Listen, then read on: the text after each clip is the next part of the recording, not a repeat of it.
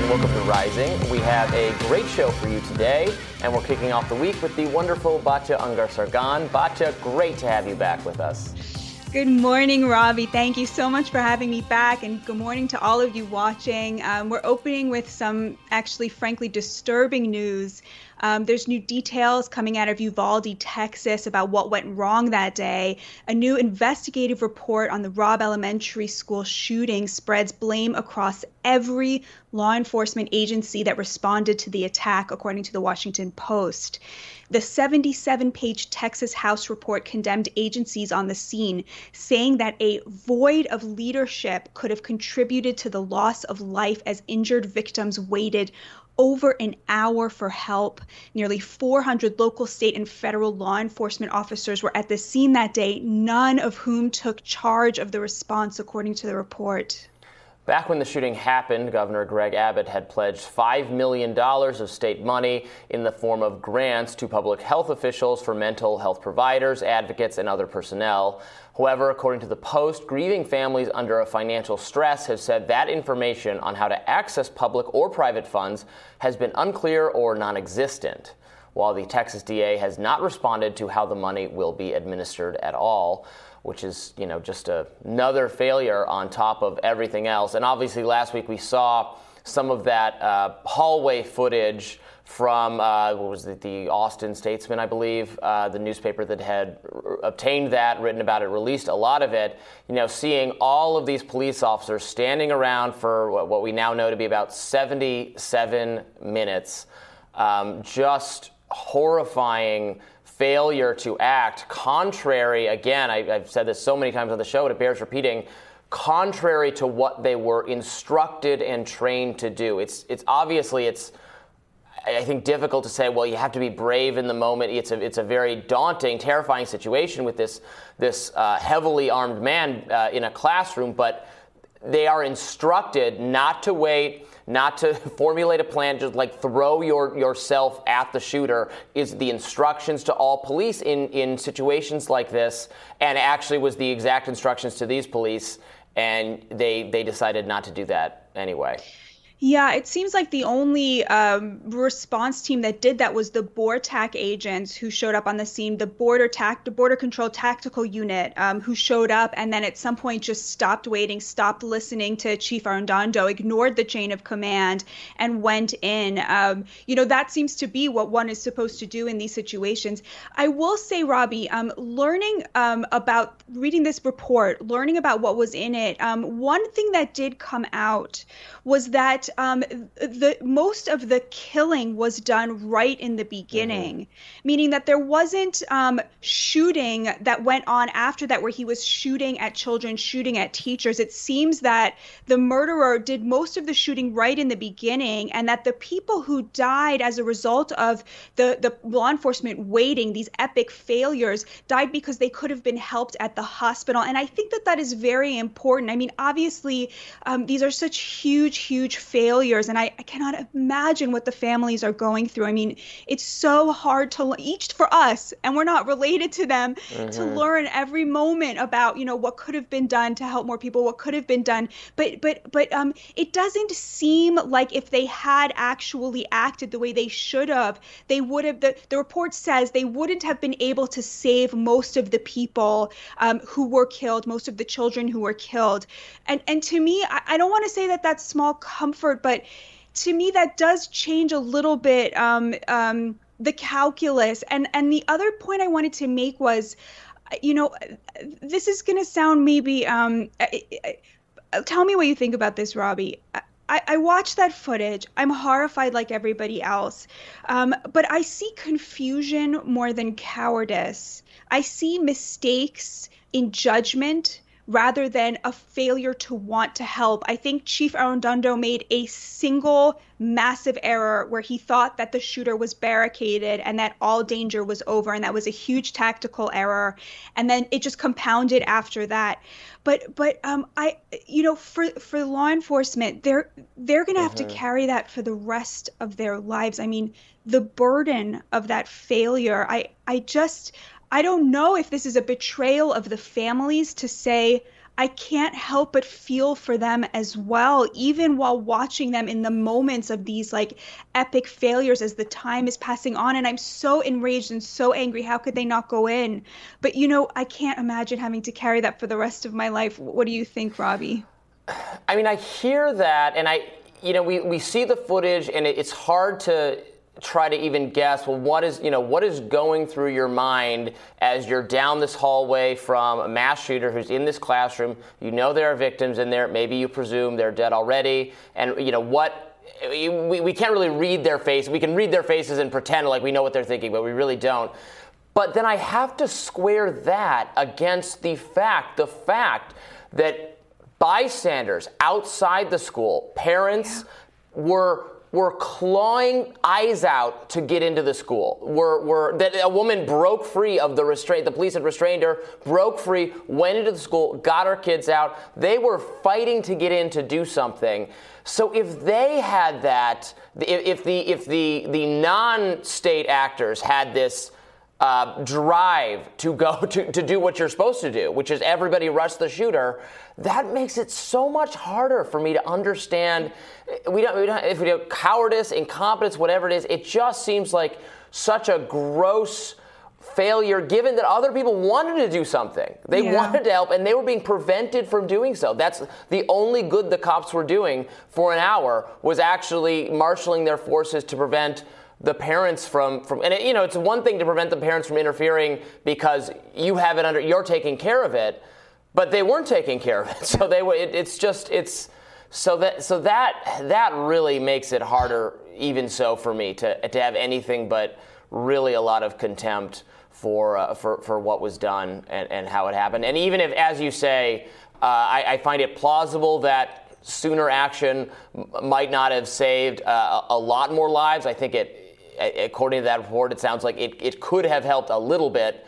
Um, some people had gotten to the hospital sooner, and then any, but anyway, every minute that even the people who survived anyway had to spend in that class, you know, they, they will be, you know, reliving that in their nightmares, in therapy sessions for the rest of their lives. Every minute it could have been cut shorter, even if it didn't make a difference in the death toll. I, I would think, you know, would have should have been is something also to consider. Yeah, no, those are all really, really good points. I mean, yeah, of course, every life is infinitely precious. So anyone who died on the way to the hospital, that death, those deaths are on you know law enforcement mm-hmm. and that epic failure um, you know you're bringing up a really important point which is the parents you know wanting to charge in there wanting to save their children and you know it's actually reignited a conversation about um, you know vigilante justice mm-hmm. i think which is increasingly relevant in different contexts um, over this weekend uh, a debate about gun carrying lit up social media after a shooting in indianapolis left three dead but was stopped by an armed witness who gunned down the mass shooter. And that man was called a good Samaritan by the authorities who arrived on the scene. So, Robby, where are you on, um, you know, vigilante justice, um, especially in moments like this where, you know, we're, we're confronted with the epic failures sometimes of law enforcement?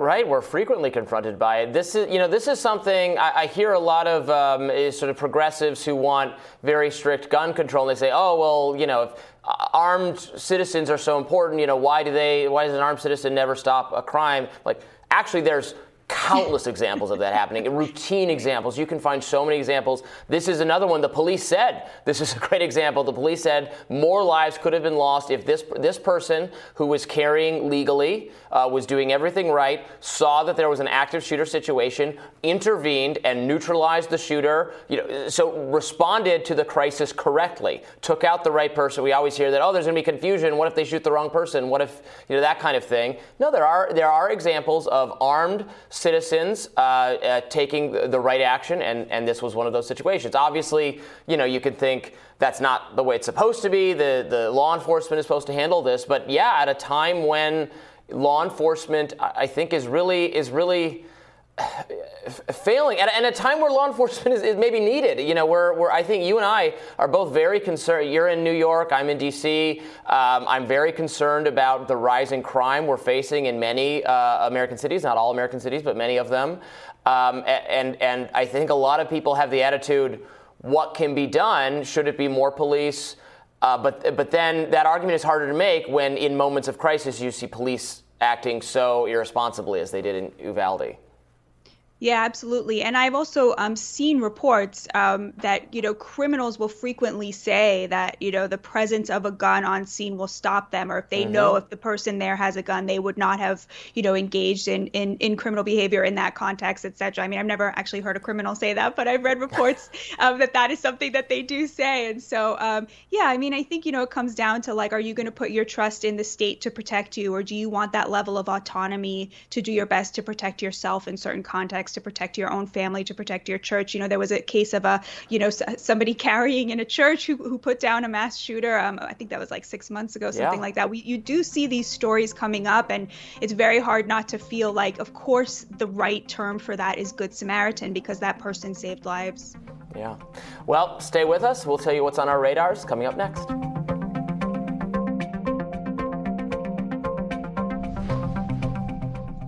Batya, what's on your radar? Well, last week, a joint survey by the New York Times and Siena College found that the Democrats were in deep trouble with some crucial voting blocks that had once been their mainstays. For the first time, Democrats had a larger share of support among white college graduates than among non white voters. The survey found that the Democrats are losing the multiracial working class to the Republicans by 11 points, while winning the college educated by 23 as some of us have been pointing out ad nauseum, perhaps, we don't have a political divide in this country. We have a class divide that separates college educated elites from the working class. And the left has become nearly completely aligned with the college educated. How did this happen? turn on CNN or MSNBC or open the New York Times, and you'll be told that the fault lies with a messaging problem. Why do Democrats suck at messaging? asks Vanity Fair. Do Democrats have a messaging problem? asks the New York Times. Yes, Democratic messaging sucks, but it's harder to fix than you think, the New Republic reassures you. But the truth is the exact opposite. The problem isn't the Democrats' messaging, but their priorities. Their messaging is actually impeccable. It signals very accurately what their values are and, by extension, who they view as their base. Not the multiracial working class, but people with much more elevated concerns. Things like climate change, gun control, and abortion. The work from home pajama cast with the luxury of caring about climate change and January 6th, while their neighbors wonder if they should put meat on the table or gas in the car because there isn't enough money for both. As the New York Times put it, the confluence of economic problems and resurgent cultural issues has helped turn the emerging class divide in the Democratic coalition into a chasm, as Republicans appear to be making new inroads among non white and working class voters, perhaps especially Hispanic voters, who remain more concerned about the economy and inflation than abortion rights and guns. Working class voters of all races are hyper focused on historic gas prices, which are up 60%.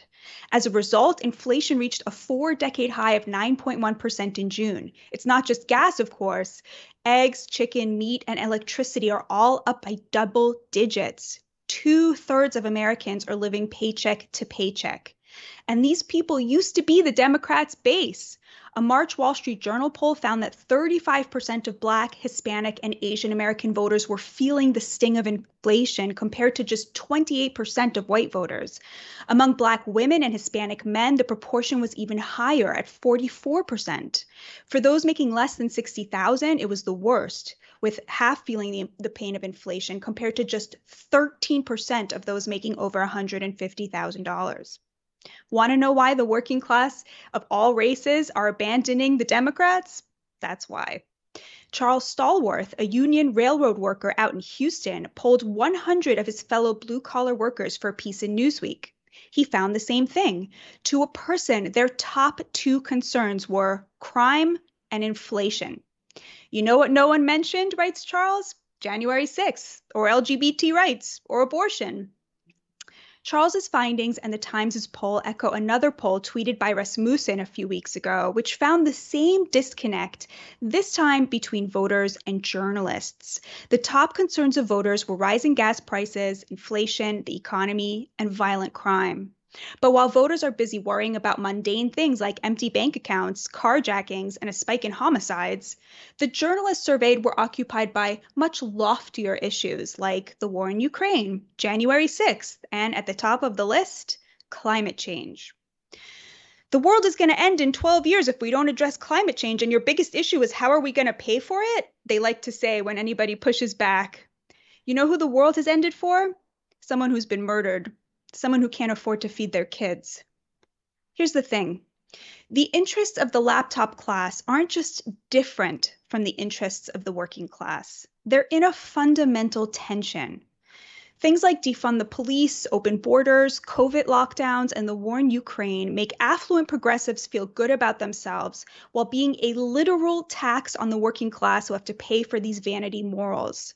The Democrats' new base has a penchant for misreading its economic privilege as a sign not of good fortune, but of high, higher moral purpose, which they then demand that others pay for, others with far fewer means than they have too much environmental policy comes out of this same playbook. Climate change, of course, should be mitigated, but those efforts must be equitably distributed, to use a word that the left loves. And that is just not what's been going on. There's a deep tension between the utopian environmental goals in proposals like the Green New Deal and the interests of the working class. Consider how many jobs were killed when Biden canceled the Keystone XL pipeline. Thousands. These jobs, like many oil, fracking, and drilling jobs, would have been good union jobs that secure middle class lives for working class Americans compared to the low wage, non unionized jobs of the green sector. California is a good harbinger for what the green utopia would look like in practice. The greenest of the states in the union is also, not coincidentally, the one with the greatest income inequality. Since 2011, the cost of electricity in California has increased five times as fast as the rest of the US. Rising electricity prices in California have disproportionately impacted low income families, resulting in what the esteemed environmental lawyer Jennifer Hernandez coined the green Jim Crow. Black and Latino households are spending 20 to 40% more of their household incomes on energy than white households. In 2020, nearly 4 million California households faced energy poverty, thanks largely to the policy preferences of Californians with household incomes 80% higher than the national average.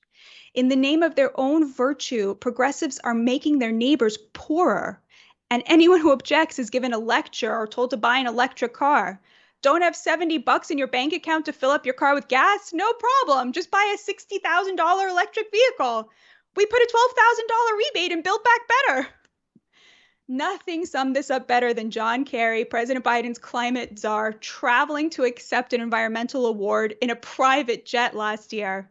It's the only choice for somebody like me who is traveling the world to win this battle, was how a visibly annoyed Kerry defended himself to a reporter last year a climate hero like me travel commercial? It's true that inflation right now is a global problem. Laying it all at President Biden's feet is unfair. But whatever he could do to make it worse, he has done, starting with canceling the Keystone Pipeline and up through this month when the Wall Street Journal reported the administration plans to block 11 new oil lease sales for offshore drilling over the next five years. Defenders of the Democrats point to Build Back Better as proof that it's the Democrats who represent the interests of the middle class. But a huge part of that legislation, $500 billion or so, was allocated to combating climate change, much of it through handouts to corporations willing to go green. Fully $320 billion of that 500 billion was for tax credits to corporations that buy wind, solar, and nuclear power. This may have some limited benefit for the environment, but asking middle and working class Americans to hand over $300 billion in taxpayer dollars to corporations whose CEOs fly their own private jets is exactly the kind of elite moral preening at the expense of the lower classes that deserves to be met with significant side eye. So it's more than a little ironic that when Senator Joe Manchin refused to back any new spending on climate change last week due to rising inflation, Senator Bernie Sanders accused him of representing the very wealthy wealthiest people in this country, not working families in West Virginia or America. President Biden, who as a candidate had the good sense to promise he would not ban fracking, is now governing like he's running to be president of lefty Twitter. Instead of doing everything he can to cut the cost of gas, the president is trying to cut 50% of emissions. This is a green war on the middle class. As Ralph Schoellhammer put it here on Rising last week, you cannot have a middle class without affordable energy. So, is there hope for the Democrats? To me, that's really the wrong question. The right question is Is there hope for the multiracial working class? After all, it's not the job of labor to defend the professional aspirations of college educated Democrats. It's the Democrats' job to defend labor, or at least it used to be. So, what you, what's your take on all of no, this, I'm, Robby? I, am with you, Batya. I think the uh, especially the emphasis on you know the the hazards of climate change, which I get are real. I I understand that climate change is a problem, and we should talk about strategies to mitigate the harms we're causing to the planet for future generations. But if your plan is immiserate everyone now to stave off some theoretical or maybe likely we don't know how likely the climate change we don't know the extent of the climate change catastrophe how soon it will happen and how dire it is. There's a range of predictions. Some of them the yes we're all dead in 12 years sounds a little bit fanciful because that never seems to pan out previously when it's you know forecasted and we exceed the forecast. And then there's you know slight harms, and then there's something in between. Again, we should absolutely have reasonable solutions and conversations to address the scary stuff, but you can't just expect everyone to starve and be miserable now. You can't do it. it it's not a plan people will accept. People don't are not going to vote for misery now unless they're very affluent and they're minimally af- affected by it, as you point out. That's why the people who who so frequently sound the the bell on on it being a catastrophe and we have to do everything possible to e- even to harm our economic growth or our uh, opportunities right now. Those are people who you know don't have to sacrifice anything every time. Yeah. They're the, and, and, oh, and who don't sacrifice anything when push comes to shove, still take their private jet to the Climate Awareness Summit. right, exactly. And look, I'm willing to say, you know, I'm going to extend to them the benefit of the doubt. I'm going to say, look, they're not doing this cynically, right? They're mm-hmm. not, you know, trying to immiserate, you know, working class Americans. They just seem to have this blind spot about their own privilege, misunderstanding it as virtue. But if, you know, I'm willing to extend them that compassion and say, look, I'm going to I'm going to see you in the best possible life light all I want is for them to extend a little bit of that compassion to the people who actually used to be their base, right? To the people who they used to see themselves as representing. That's really all I'm asking for. Is that too much to ask? not in my view, but uh, you know, I, am not a, I'm not one of the uh, the. Uh, uh identity obsessed leftists you're correctly uh, uh, railing against or, or, saying should maybe consider their priorities, how those priorities could even just be hurting the, the, uh, the, uh, the likelihood of their coalition succeeding electorally, right? It's just, it, they're just presiding over this absolute uh, collapse of the Democratic Party, whereby a smaller and smaller cabal of elite interests don't understand what the voters actually wanted. But uh, but you're the person I, I turn to for uh, for uh, guidance on how that project is going. So thank you so much. Thanks, Robby. We'll have more rising in just a minute.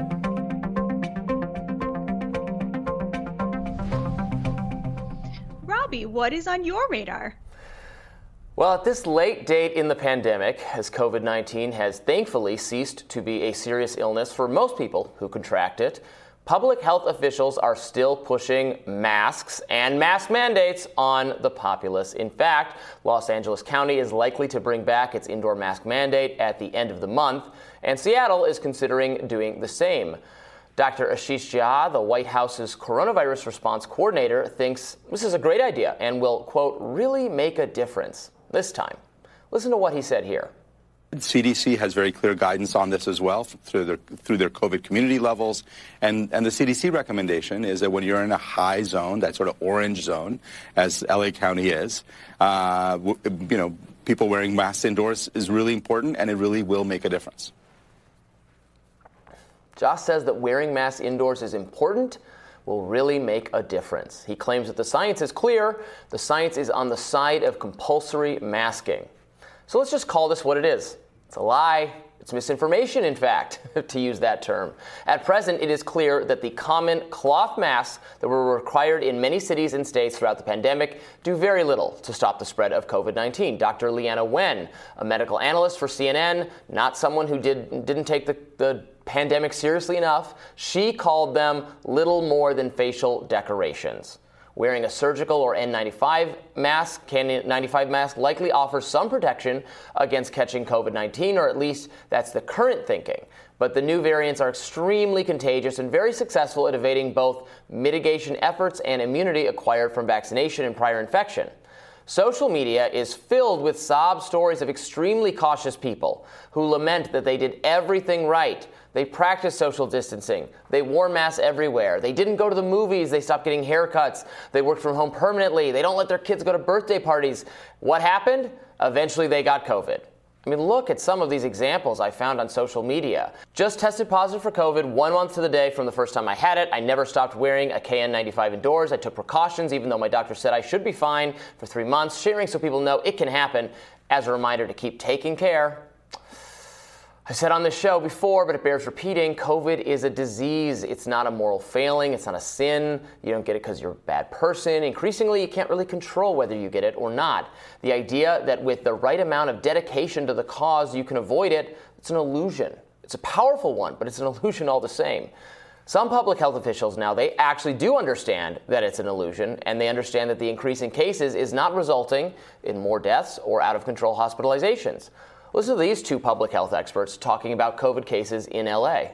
Our COVID situation is, so it reminds me of that movie Good Morning Vietnam when he was talking about the weather continued blankety blankiness. It's just the same. It's not changed. It's been the same. It's like two months of the same.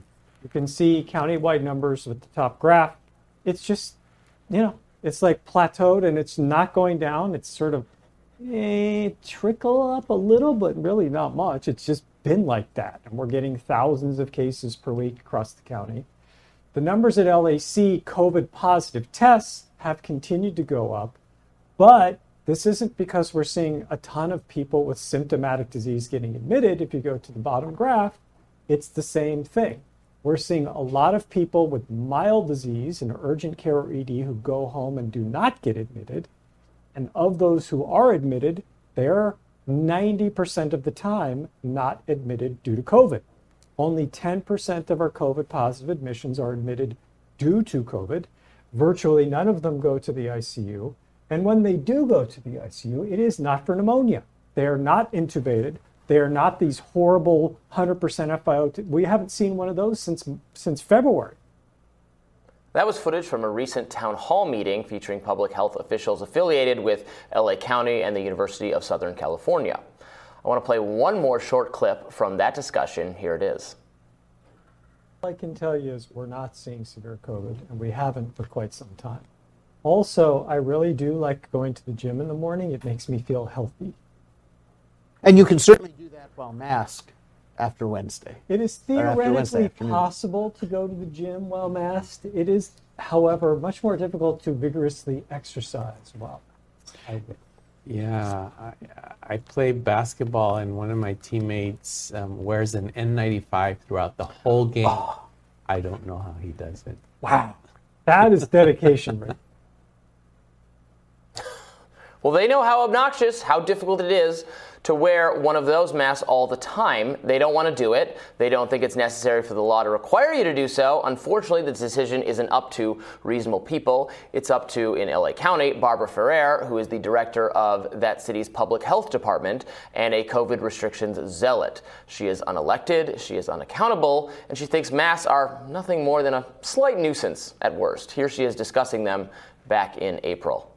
But, but I want to point out that masking is, you know, at most an annoyance. Uh, and uh, really, particularly masking uh, to take care of other people who are much more vulnerable seems like a very good idea to me. So and I'm going to continue to encourage that people keep those masks on.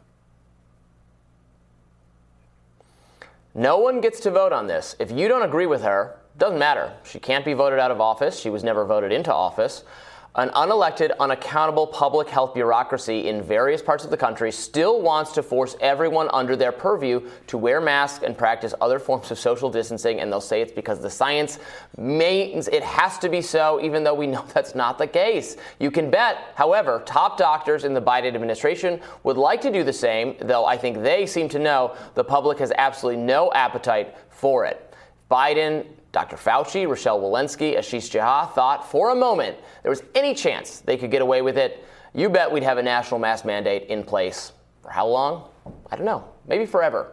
Because forever is going to be how long uh, we're dealing with COVID, uh, Batya. And I'm just, uh, I, I was hoping every time I do a radar on masks, I hope it's the last time. But, uh, but the, the, the, the, just the ignorance that uh, I, I, saw from Dr. Jha on the Sunday uh, shows uh, this weekend, you know, it's we know what the science says. This helps. So yes, it's a great idea to require this, but this.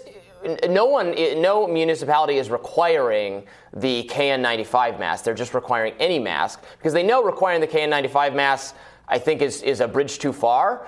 But if you're not if you're not requiring those masks, there's no point because the, the, the, weaker masks are annoying and also have practically no benefit. Then that's not like my fringe, like anti-COVID restrictions, crazy person opinion. That's an opinion that, that the mainstream health officials now now hold. So it just seems so stupid. Well, you may be sick of delivering these, Robby, but I don't know where we would be without the classic Robby mask takedown. so I, for one, am always a little bit happy to see it in the news.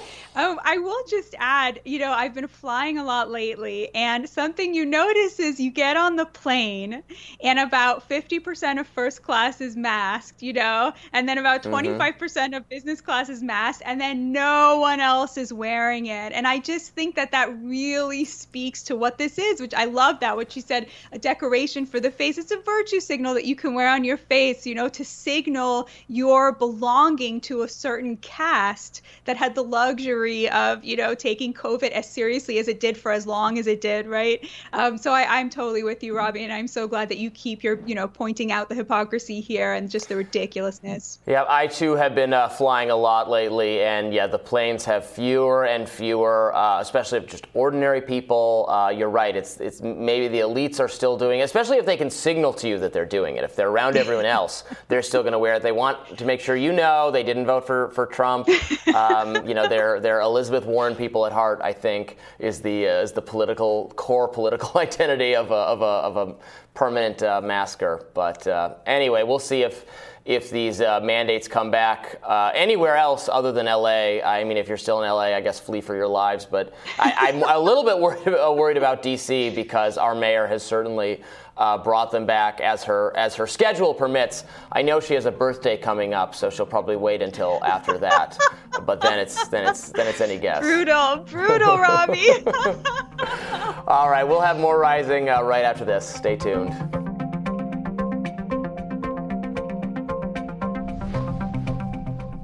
A senior advisor to the Iranian supreme leader told Al Jazeera that Iran is technically capable of making a nuclear bomb, but had not decided whether to build one. This comes after Biden's four day trip to the Middle East, where he vowed to stop Iran from acquiring a nuclear weapon. Professor, author, and executive vice president at the Quincy Institute, Trita Parsi, is with us to discuss. Thank you so much for joining us. Thank you so much for having me. So, do you think this comment is accurate and Iran, in fact, is capable of making a nuclear weapon but has not decided to greenlight such a project? Yes, this is already what we have known. This is uh, aligning itself quite accurately with what the US intelligence agencies, as well as other intelligence agencies, have said, which is that at this point, the Iranians have enough 60% enriched uranium to be able to build one nuclear weapon, they may actually have a bit more.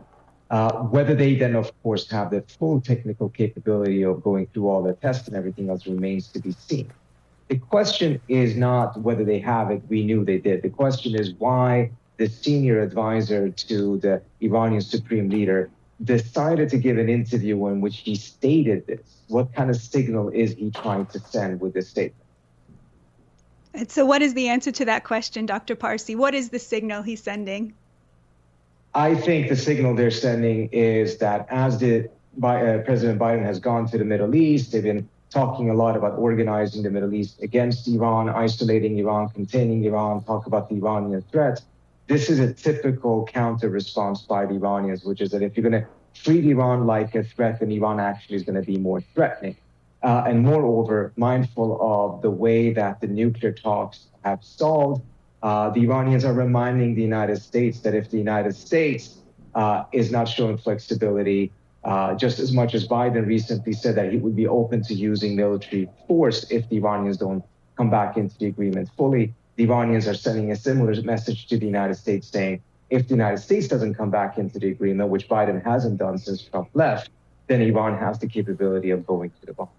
It seems like we're going down familiar pathways here. Our stated goal, prevent Iran from getting a nuclear weapon. Uh, our, our likely accomplishment, uh, make them make it more likely that they're reasonable for them to pursue a policy of acquiring a nuclear weapon because of our diplomatic or strategic blundering. Is that fair? I think yes, and the big mystery is here is how come the Biden administration seems to have completely forgotten how to conduct effective diplomacy, uh, mindful of the fact that Biden was the vice president when Obama actually did conduct effective diplomacy, at least in the case of Iran. Mm-hmm the manner in which the Biden administration has pursued this is quite dramatically different from that of uh, the choice of the Obama administration. From everything to uh, creating the atmospherics, the manner in which the president is much more comfortable talking about the military threat. These are very, very different rhetorical tools uh, and diplomatic tools that Biden administration is using compared to the Obama administration. And the difference, of course, is Obama was successful, and thus far Biden has not been successful. Well, Dr. Parsi, couldn't somebody argue that the Middle East is simply a different place than when President Obama was in office? I mean, in a sort of post Abraham Accords world where you have um, a new anti Iran alliance forming between Israel, the UAE, and pretty soon probably Saudi Arabia as well, that the old toolbook is just no longer relevant because the Middle East has shifted so much. Well, the Middle East has shifted a little bit. But the Abraham Accord is actually the old toolbox. It's the old toolbox in which we're creating blocks in the region, we're taking sides, we're dividing the region, and by that, we're cementing conflict. Uh, what the Obama administration did through multilateral diplomacy, in the case of Iran at least, is that they open up the pathway to actually be able to resolve these tensions rather than cementing them. It's a mystery to me as to why the Biden administration has decided to continue the legacy of the Trump administration in the Middle East, which has been the Abraham Accord, rather than go back to the manner in which the uh, Obama administration actually opened up not only pathways for diplomacy, but perhaps most importantly, open up pathways for the United States to bring troops home from the Middle East. If you listen carefully to what Biden said during his trip, was he was saying, "We're here to stay. We're not going to leave." Well, guess what? The American people want to leave the Middle East. They don't want to have this high level of military troops in the region mm-hmm. because it entraps the United States into more wars. So uh, I, again, it, it's a mystery to me why they have chosen not only a path that hasn't worked, but also one that clearly is rejected by the American public. So let, us actually talk about the president's trip to the Middle East a little bit more. The president actually came in for some criticism, specifically for first promising to reduce contact because of the pandemic and then shaking hands with former Israeli Prime Minister Benjamin Netanyahu. And then he got into hot water for not shaking hands, but for a fist bump with, you know, Saudi Crown Prince MBS after promising to be tough on Saudi Arabia following the murder of Jamal Khashoggi. Um, but as you say, Doctor, um, Biden doubled down on the importance of a U.S. alliance in the Middle East while in Jeddah, Saudi Arabia on Saturday. So let's watch a clip and then we're going to get your reaction to that, Dr. Parsi. Let me state clearly that the United States is going to remain an active, engaged partner in the Middle East. As the world grows more competitive and the challenges we face more complex, it is only becoming clear to me that how closely interwoven America's interests are with the successes of the Middle East. We will not walk away and leave a vacuum to be filled by China, Russia, or Iran. Hmm. What Your do you thoughts, think about doctor? that? Well, first on the fist bump, I think that whole episode is frankly embarrassing. I can imagine it being like a bad episode of Veep in which the advisors are debating with each other should they fist bump, should they use the elbow, should they handshake. And as you can imagine, it just developed disastrously. But on the core, which I think have to say, this is more important. You know, the fist bump is going to get a lot of attention, and I think it was embarrassing about. But the bigger issue is, you know, after last year saying that this his withdrawal from Afghanistan marks an end to an era of regime change wars and disinvolvement in the Middle East. He's now back, hat in hand, in Riyadh, an embarrassing fist bump with the uh, Crown Prince of uh, Saudi Arabia, which he had said he would not meet with at all just a couple of weeks ago. And he's now promising that the United States is going to remain engaged in the Middle East. Now, let me be clear.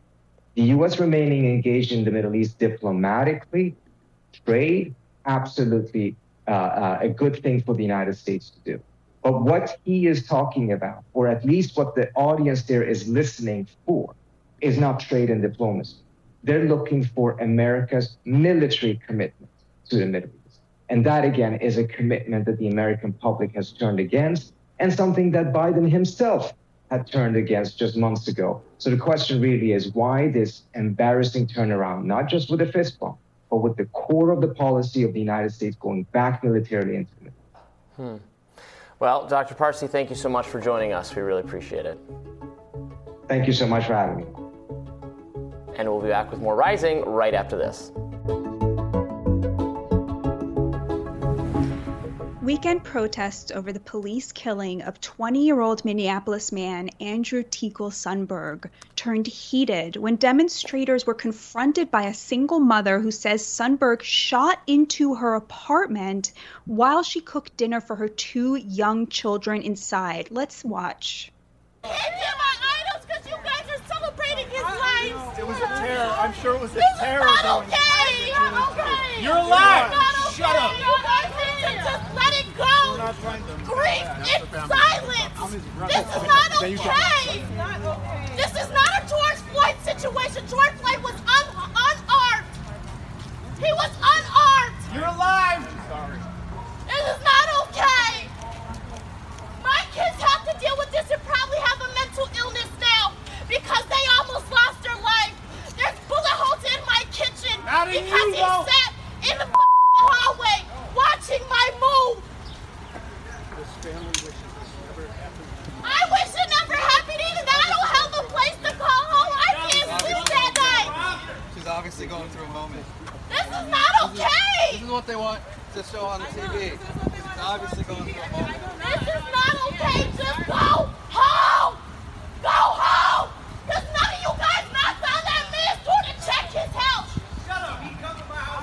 Killed. Me! Get away from me. Get away from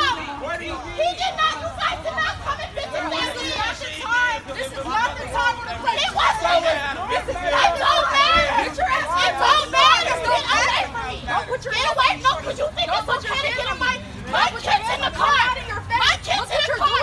My black kid is in the car. He tried to kill me in front of my kids. He tried to kill me in front of my kids. So here's what we know so far. 24 year old Arabella Yarborough called 911 last Wednesday night after she says Sundberg fired multiple rounds into her apartment around 9:30 p.m. and you can see the damage there in those pictures. According to a search warrant, Sundberg shot at responding officers and then barricaded himself inside the apartment complex, resulting in a six hour standoff, which ended early Thursday morning when Sundberg was shot and killed by uh, SWAT snipers. Sundberg's parents have retained prominent civil rights attorney Ben Crump and Jeff Storms. They say the 20 year old was suffering a mental health crisis and did not deserve to be, quote, picked off like an animal from a rooftop. Joining us now to discuss is my colleague at Reason Magazine, Associate Editor Liz Wolfe. Welcome back to Rising, Liz. Thanks for having me. Yeah, thanks for discussing this very uh, obviously disturbing incident and, and disturbing video footage. And I think what you know what the woman uh, says, a comment she makes that is pretty perceptive. She she actually does an, uh, reference the kind of George Floyd protests and and says, well, that I understand why that was different. He was unarmed. He was you know in police custody. The police had control of the situation, and yet they killed or caused him to die anyway. Whereas in this situation, this this person was dangerous, had shot up her her living uh, her living uh, uh, place, and to say that that's kind of the same thing or, or, should inspire the same level of activism uh, was deeply offensive to her, understandably. Yeah, I mean, I've seen a lot of reactions from people, especially people on the right, uh, who are basically saying, you know, how dare anyone give cover or protest the death of a violent criminal? This man was shooting into a woman's apartment and threatening her, her small children with his actions. I would caution people to not buy into, not to buy the false choice that's being presented here. I think we need to wait until body camera footage emerges and get a sense of whether or not police truly exhausted all possible options. Uh, a situation where they're using police snipers to to kill someone after a six-hour standoff. I, for one, am, am sort of curious about the degree to which it was possible for them to ensure mm-hmm. that he was able to be uh, taken into custody alive. And then, you know, I think going through our court process, going through our court system is always the most appropriate thing. And I'm very skeptical of how police acted here. But at the same time, that does not mean that we can or should dismiss this woman's experience. And one of the things she brought up in this video was that if she had been killed and if it had been just another example of like urban violence nobody would be caring and nobody would be protesting it. Mm. And I think that's something that a lot of people feel very palpably the sense that a lot of violent gun crimes go really ignored by the press. And I know that's something we've talked about on Rising before, but she's reacting to something that is very real and true. Mm. Yeah. yeah, I mean, unlike so many victims of gun violence in urban settings, she's alive and so her anguish as a mother, as a survivor, I think is so powerful to what you just spoke to Liz. You know why do why are the victims of that violence not deserving of our outrage and our protest and our hashtags and our activism? Um, you know I, I, I what I would I, I would point out that um, um, witnesses on the scene who saw him standing out the window during the standoff with police did say that he still had the gun on him. So I, I totally agree with you. It's entirely possible that the police did act uh, inappropriately. It's entirely possible they did not exhaust every avenue yet. It is important to point out that the mother and her two children were no longer being shot at at the time that Tico was killed. That's all really important to point out. But to me, um, that video of that woman and her anguish as a mother um, it, she is speaking and she was screaming on behalf of, you know, the 54% of victims of gun violence who are black, who we never talk about, who never get to have a say, who never get to have their voices heard. And um, it was so powerful because, you know, because she survived, because she was a mother, and the juxtaposition between the sympathy and the pity that the activists felt on behalf of someone who was her attacker versus the total lack of any sympathy and and they even attacked her you know saying to her you're alive this is not the time right yeah. that juxtaposition that to me really yeah embodied the kind of moral failure of the progressive left when it comes to questions of crime and policing what do you think about that I, I, I sympathize with that a little bit. I do think the, the, the one of the things that really came to mind uh, this video is absolutely going to go viral. You know, tons and tons of people, thousands or millions are going to view it. And one of the people in the video is sort of saying, hey, she's going through a moment. Like they're going to play this on the news. She's going through a moment with almost the implication being, why is everybody pulling out their phones and recording this? This is like that mm. nobody's at their best, right? Nobody's in their finest hour right now. There's like such clear anguish coming through. And from the journalistic perspective, I want to to glimpse that anguish, right? That gives important depth and color to this story. But I do think there's also this interesting component, which is like nothing about this situation maps cleanly to the narratives that we have. And to some degree, like the escalations that we see at the end are just absolutely horrible to watch, the degree to which people are sort of belittling this woman and diminishing her. The, the situation that off the cuff this seems most similar to is the Ma'Khia Bryant shooting, where um, you know this teenage girl was brandishing a knife and attempting to attack people uh, who I believe she lived with, and cops were called to the scene and ultimately fatally shot her. So that's, I think, perhaps the closest parallel as opposed to a George Floyd type situation. But I would also add that there are a few components of this that don't map cleanly onto narratives. One being that uh, Sundberg is actually he's an adoptee. I believe he was adopted uh, as a child from Ethiopia. His parents are white, so when his parents stand up there with Ben Crump, it is not going to be the same image that we hmm. have with many of these other police killings of black men. It's going to be uh, two white parents. I'm not sure whether they're middle class or upper middle class or or more working class, but the optics of that are different. The degree to which he's perceived as having come from the black community is going to be different. And then the fact that, I mean, this woman even specified, the victim specified in the video, and I find it so jarring that she had to say, oh, I'm white and native and black, trying to basically communicate her racial affiliations and then identifying her children as black.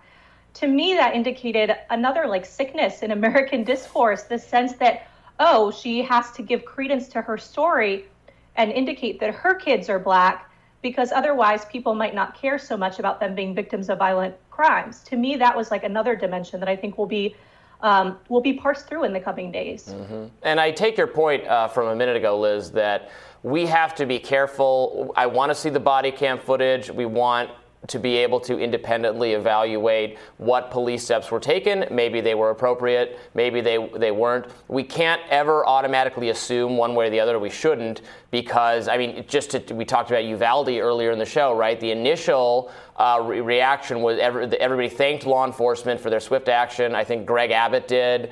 And then we found out, oh, well, you know, it kind of was a while before they went in. And then now, you know, weeks later, we're at this is the most catastrophic law enforcement failure in modern American history. So we do need to wait, and it, it always behooves the public to wait and learn more than just have like a knee jerk reaction to, oh, how dare they do take this action, or of course they had to take this action. We don't really know yet.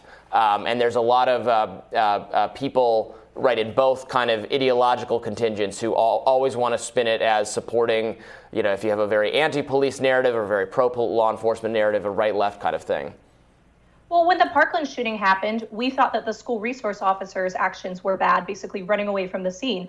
Uh, the uvalde police department's response has absolutely uh, trumped that horrible situation right? Both terrible tragic examples of school shootings and now Uvalde will, I think, forever be touted as this example of like massive police failure. But I do think one thing that's important when considering uh, the way we talk about gun violence in America is that we also had another shooting, this time at an Indiana mall over this mm-hmm. past weekend, where I believe three people ended up dead. And that was actually, you know, a violent, disturbed, I think a young man gunman. I'm not totally sure his age, uh, but very much fits the profile that we've seen in all of these other shootings the one we saw in Buffalo, the one we saw in Uvalde, and the, the situation of police violence here. Um, and, well, I should edit that uh, violence and then a police killing in response to that, because that's mm. the situation that we're discussing. Um, but yeah, the Indiana mall shooter was actually stopped by an armed bystander uh, who took out his gun and, and pacified the killer. And so, again, it's a situation where you want to see this attacker being apprehended, being arrested, and actually getting his day in court and being taken to jail and going through the typical, uh, you know, criminal proceedings that we have established in our country.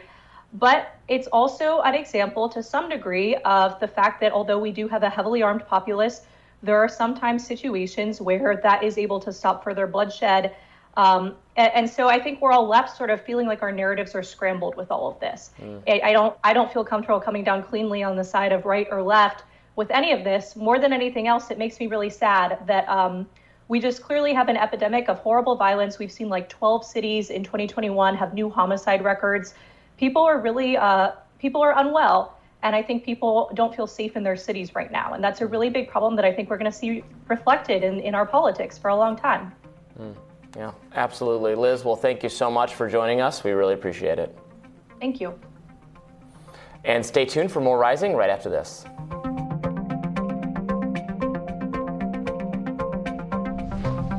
Facebook has hired dozens of ex CIA and other government agents to run its content moderation, security, and trust and safety operations, meaning that they affect what the world sees in their Facebook feeds.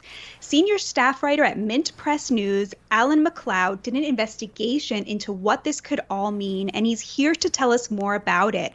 Welcome, Alan. Thanks for joining us. Um, so, do me a favor and walk me through the kind of so what about this. Why is this a big deal? Yeah, sure. I mean, some people say, well, it's not really a big deal. Casinos hire ex card sharks all the time to protect mm. them from scams and whatnot. But you know, the people that uh, Facebook are hiring are not um, they're not whistleblowers. They're not people who have like uh, turned the other cheek. A lot of the time, they are actually being uh, taken straight from the CIA and put into important positions in Facebook with regards to content moderation and security and trust and safety. It's not like they're going into sales or customer service or anything. It's very politically uh, sensitive fields. Why this is a problem is, of course, is that the CIA has a terrible track record from everything from organizing coups to running black sites all over the world to uh, even just planting a load of false information into the mm. public domain uh, to suit their own agenda. And so the very fact that the same people who are doing this, presumably, are now being, um, you know, um, we're now, you know, relying on these people to tell us what's fact and fiction and to sort um, truth from uh, from falsehoods online is very, very uh, worrying indeed. Especially when you look at the CIA's long history of infiltrating media organizations as well. Well, and especially given the fact that we're living through a time where the federal government is giving a lot of uh, maybe not explicit, but at least implicit instruction to social media companies saying, you know, the, we're worried about, for instance, COVID, elections, we're worried about misinformation. Um, you know, we want you to, to show less of this or less of that. You know, we don't, we, we, want, we don't want misinformation out there on those topics. So the more uh, kind of gov- you know recently former government employees that these companies take on, you know those people still have contacts right with their with their friends and coworkers in the CIA and law enforcement. So so that's it's an easier chain of kind of command would say, oh yeah, just tell you know Phil now works at, at, at Facebook. If you're the government, Phil now works there, so we can just just let him know that this is this is misinformation. This whole Russia thing, you know, maybe they should really uh, crush that on the platform, right? Is that a, is that the concern? I think that's absolutely a worry. Now, don't get me wrong, there is an absolute ton of misinformation all over Facebook and online. But the fact that um, these people are now in charge of um, what we're seeing and what we're hearing on our newsfeed should really concern everyone, especially people who are more civil libertarian minded.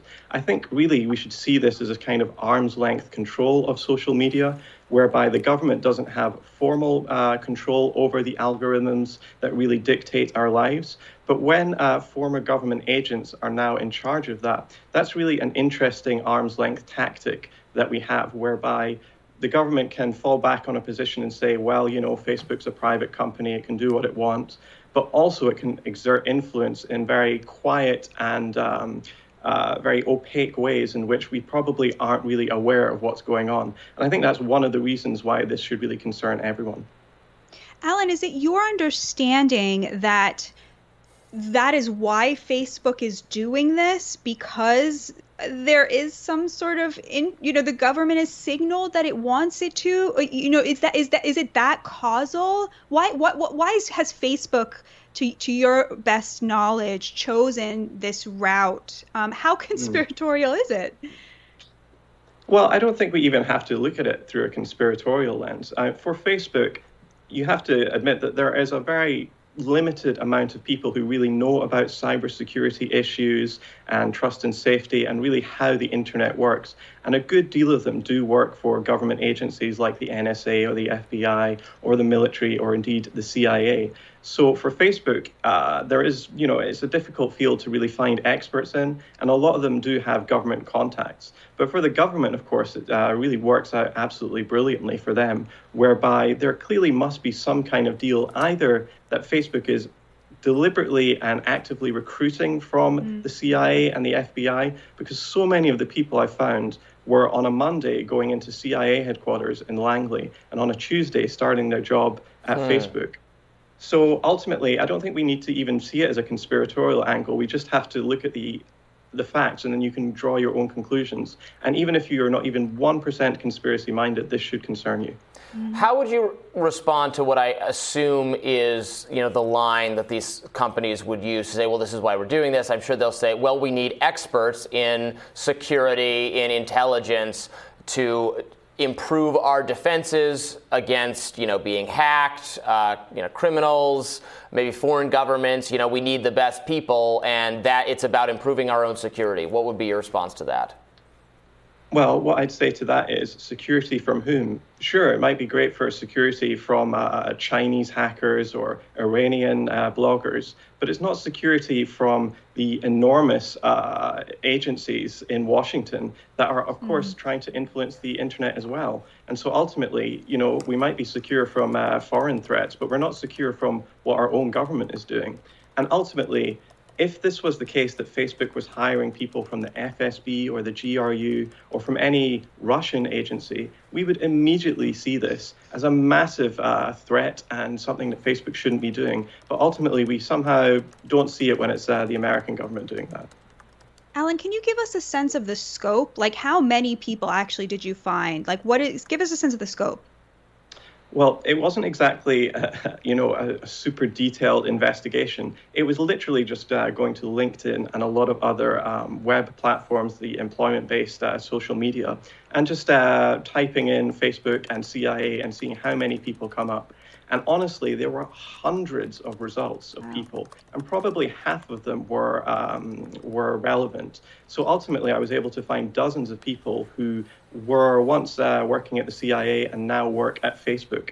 And it's not like these people were low level pen pushers either. They were going into, for the most part, very politically sensitive fields like trust and safety, like content moderation or security. And so ultimately, I think uh, these people do know what they're doing, but ultimately, this is a huge operation to the point where it's very difficult to see where Silicon Valley ends and where the national security state starts. Hmm. It's just so refreshing to hear someone doing like old fashioned reporting that yields such important results. So kudos to you. Really great reporting here.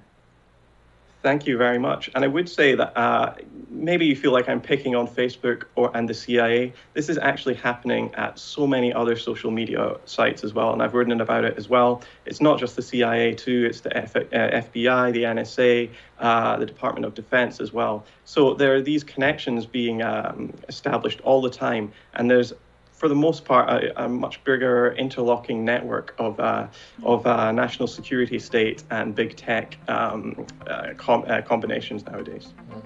Alan McLeod, thank you so much for joining us. Great to be with you. And we'll have more rising in just a minute.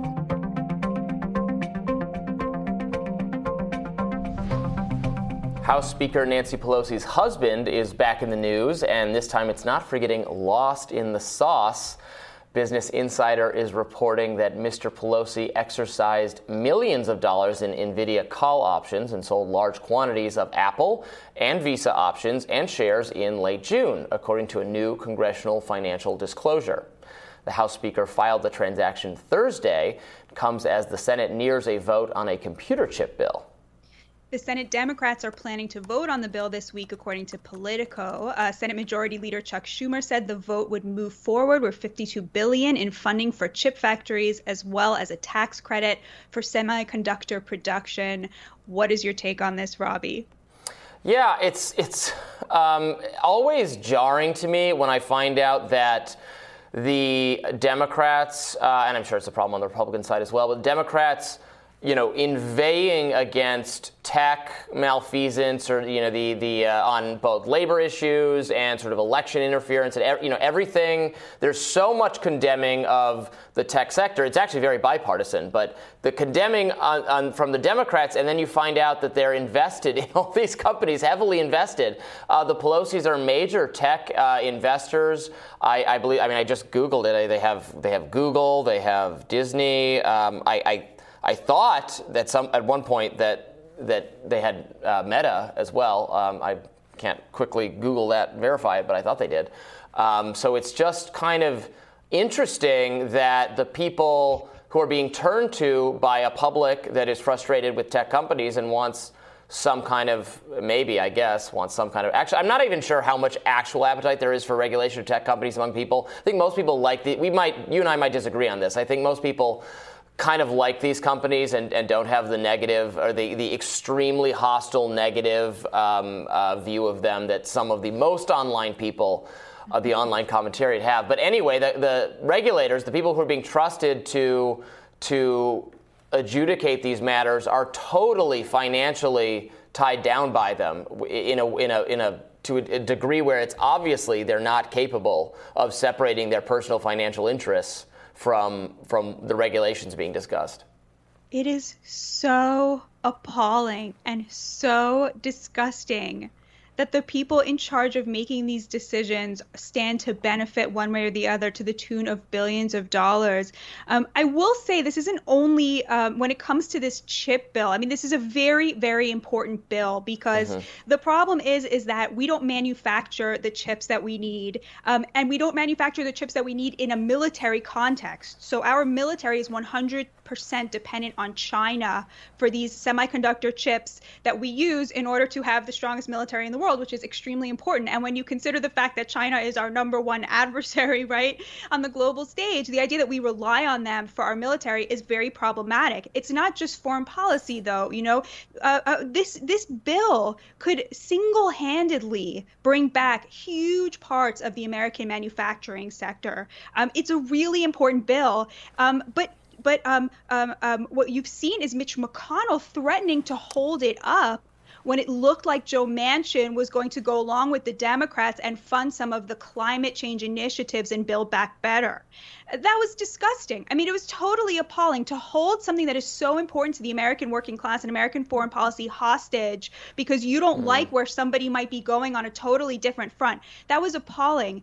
But you then look at the Democrats, right? And they're total it's the opposite, right? Well, maybe they're going to try to push this bill, but that's because they're they're they're milking it for billions and billions of dollars, right? So it's like you look here at cynicism, you look here cynicism plus billions of dollars. It's really really really appalling. And, you know, it's no wonder that the American people have so little trust and so little respect for their elected leaders because there's something like this happening behind every curtain. And I'll just say one more thing, which is that, you know, Nancy Pelosi was very reluctant to join into a, a bipartisan bill that would seek to bar members of Congress and their spouses yes. from exactly these kinds of, you know, just just cartoon villainry, right? Just cartoonish in how how dark it is, you know, leveraging the fortunes of America's downwardly mobile, struggling middle class to enrich yourself when you're already a millionaire with millions upon millions. I'm sorry, I had to get that off my chest. no, and, and absolutely a Republican problem there as well. I mean, think of the Republican senators that, you know, being briefed about how bad the pandemic actually is going to be. The, the first, you know, the first thing they do is not inform their constituents, is not start working on a bill to to you know get enough uh, protective equipment, but to call their broker or call their brother who calls the broker, you know, so it's technically above board or whatever. Utterly despicable, craven behavior from our, our legislators. Um, uh, as usual, I don't know uh, nearly as much about um, this chip building bill, uh, the, the, chip manufacturing bill, as you do, and, and maybe it, you know because of national security reasons, it would make sense to if we could do more of that manufacturing here. I'm always very innately skeptical of the idea of bringing back manufacturing to the U.S. I think we are far too down the rabbit hole of you know, everything from environmental impact reports and and and minimum wage and regulations, all sorts of things that uh, the, the, the working, uh, the, the labor sector has demanded, but as a consequence, then there was a lot of offshoring and moving things other places. Um, I mean, I guess that that is a problem in a world where we're going to have some kind of confrontation with China. It, it harkens back to like the uh, what is it, uh, Catch 22, uh, the book Catch 22, where My, the, the, character Milo has like everything manufactured everywhere, and he stages fake like wars between the Nazis and, and the U.S. forces, where they find out that it was all done for some benefit for the Milo Minderbinder Corporation. And uh, anyway, uh, so it's it, that's not good. But uh, I don't. I, I think it's a pipe dream to ever have a lot of uh, manufacture back in the U.S. I just think there's not the the political will to change the bureaucratic structures that would be needed, that would be necessary to do it in order to have it here yeah, so this is, I think, one of those areas where you and I disagree because, um, you know, currently there are something like 175,000 unfilled manufacturing jobs right now, right? There's a very tight labor market for manufacturing, which means that those jobs are going to be paying more and more, especially skilled labor. And I think that um, it's not a pipe dream at all. And the funny thing is, is that the energy for bringing manufacturing back is now on the right, right? You know, Trump mm-hmm. sort of mm-hmm. took this axe to the neoliberal order, right? And he said, no, we're you know the working class is going to become our voters and started to really invest in what would it look like to take on bringing manufacturing back. Well, you would put tariffs on China, tariffs on China, check, right? You'd get rid of NAFTA, got rid of NAFTA, check. And all of these things, you saw immediately that they had an impact on the wages of the bottom 25%, which increased by 4.5% in 2019, which was like an unheard of amount for, you know, decades. So I don't think it's a dream at all. It's just a question of political willpower. And for so long, the political willpower on both sides was in the kind of stuff I think that you really like, Robby, mm-hmm. right? The idea that the market, you know, is kind of uber alles, right? You have to leave the market alone. You know, the market is sort of like a deity. You don't want to you don't want to upset the market by controlling it or by acting like, you know, you get to tell the market what to do. You listen to the market. It tells you what to do. And I think now we're starting to see a shift towards what I like more, which is no, like there's no there's there's there's a gap between market and government, but it's not totally, you know, separate. Those things are not in any way separate. Offshoring jobs, right? Sending them off, you know, to NAFTA, right? That was government. You know, the gov that was government decisions facilitating that you know free trade right so it's almost a misnomer to call it free hmm. trade and it the impact on the working class i just feel like it's very it's hard to deny it well, great discussion as always, and we'll have more rising right after this. Well, Fauci has hinted that he might retire by the end of the Biden administration, or the end of Biden's first term, possibly only term, of course. We have no idea. Uh, that was in an interview uh, that he gave to Politico where he hinted at it, and it kind of sounds like he doesn't have a lot of stomach for the whatever kinds of reviews or, or hearings or uh, you know oversight measures are going to be taken if and when Republicans are back in control of the government. And he, he said something like he thinks that it's perhaps less likely that they're going to be so interested in going after him if he is uh, no longer the in that role that he's been in for well, you know a million years why not retire now then? Because it's likely that Republicans are going to take over Congress. Right. So uh, that's when they're going to hold hearings. I mean, if Republicans get in, in control of the House, you can forget about all of these January 6 hearings that we're seeing right now and replace them right, with COVID response hearings and probably hearings. Hunter Biden. Yeah, and, and yeah. maybe Hunter Biden. You know, there's going to be a few others, but that would be. It seems like now would be the time to. I mean, really, honestly, 10 years ago, 15 years ago. How old is he now? He's 81 years old. So many years ago was the time to retire, but certainly I would say sooner than later. I, yeah, he, I have to say, I, I can't get past the idea that for him, the retirement is not about any like self reflection on his part about the job that he's done. It's only about his professional standing. You know what I mean? Like, there's no mm-hmm. part of him that's like, you know, that initial lie about masks not being effective. I really want to take responsibility for that, right? Or like, you know, well, we really did overdo it in this way or in that way, and I'm going to step down. It's only about his professional standing, which I think speaks so much to like where the Democrats are at, who they're speaking to, and who they're made, their ranks are made up of, right? It's this like careerism at the end of the day has replaced any kind of accountability, any kind of values in terms of like judging whether you've done a good job or not. Yeah, I mean, his whole thing was we're going to eventually get to herd immunity through vaccination. That was the Fauci promise. And so that's hinted at in this piece. Now he's kind of admitting uh, that that's not going to happen. That you know he he says in this interview that if I was going to be because he said you know he was going to stay in power until the COVID nineteen pandemic was over. And, and now he says, well, that I'd be 105 by then because it's not ever, at least for the next quarter century, there, there's going to be some COVID. Uh, it's you know probably likely, or based on where the trajectory is right now, it's not going to be you know killing tons and tons of people. There's lots of ways to, to protect yourself. It's you know a, a not a serious illness for most healthy or young people who get it now.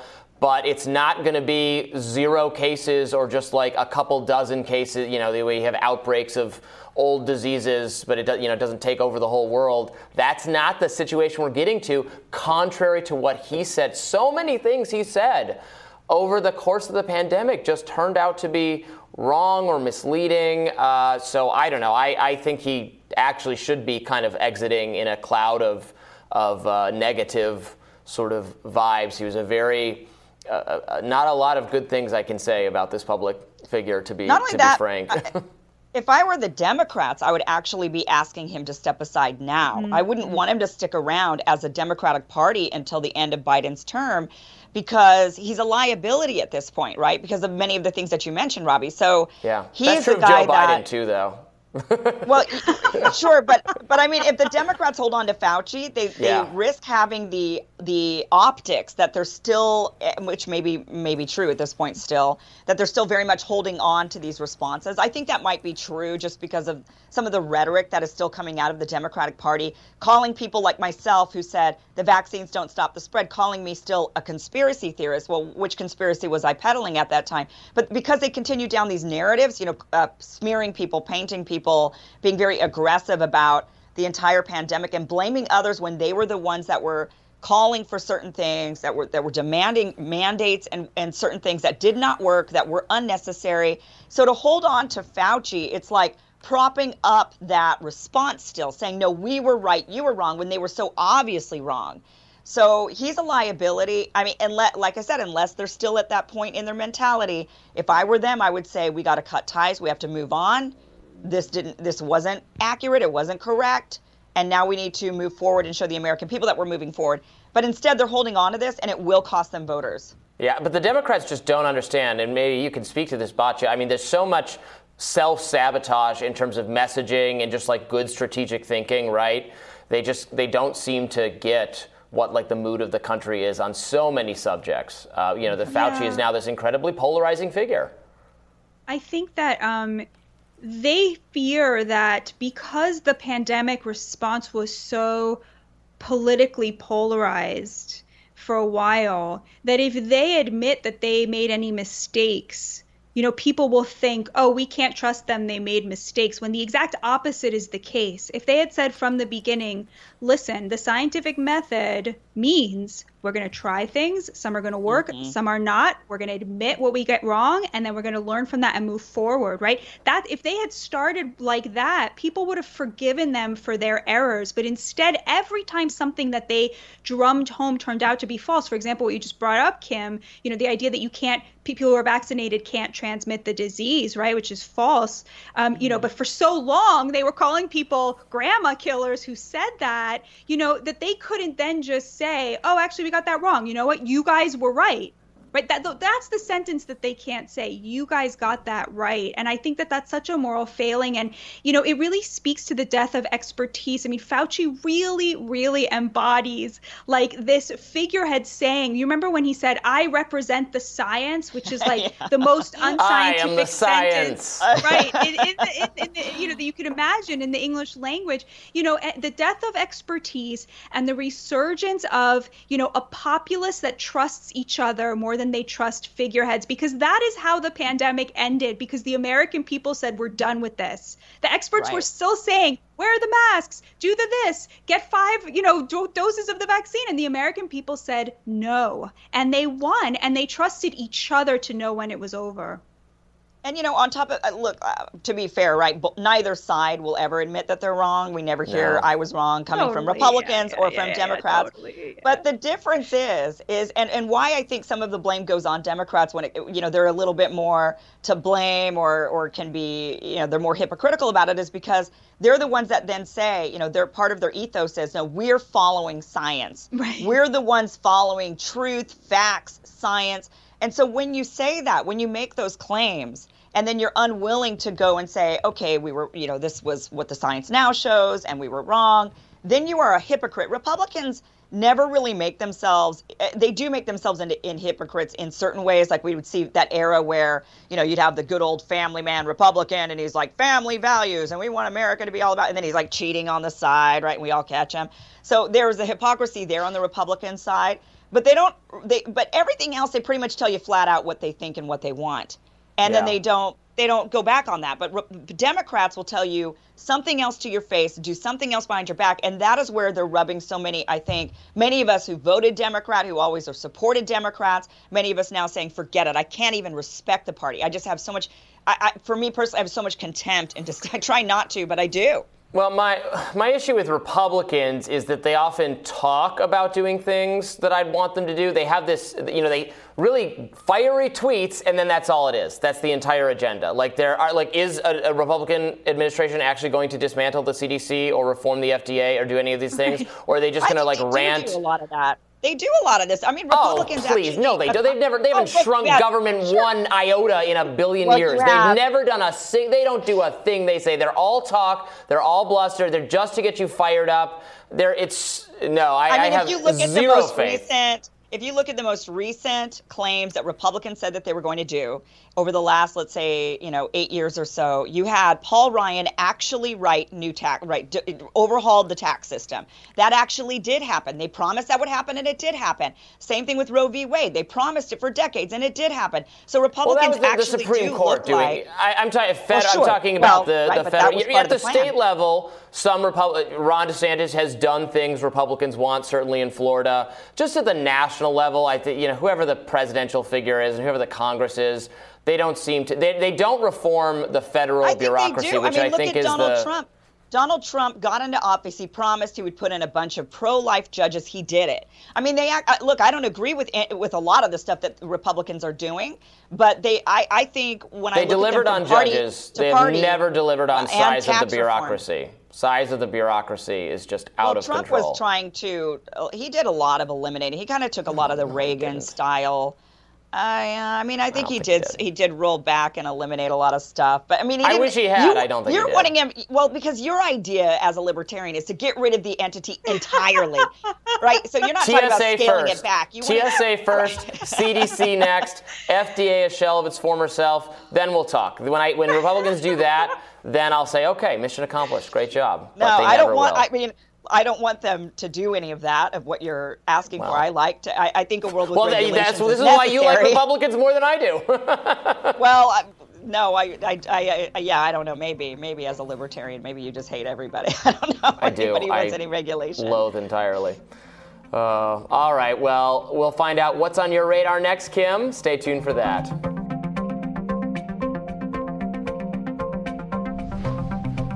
Kim, what is on your radar? All right, listen. Sanctions, like the ones we have on Russia and Iran and Cuba, they don't work. Not only do they not work, they often achieve the opposite effect. They harm our economy, and most importantly, they put our national security at risk. Now, I get it. Maybe you want to punish bad leaders of foreign countries without having to wage actual war, and cutting them off from the global economy seems like a better alternative. It's potentially far more damaging to the U.S., and we should stop.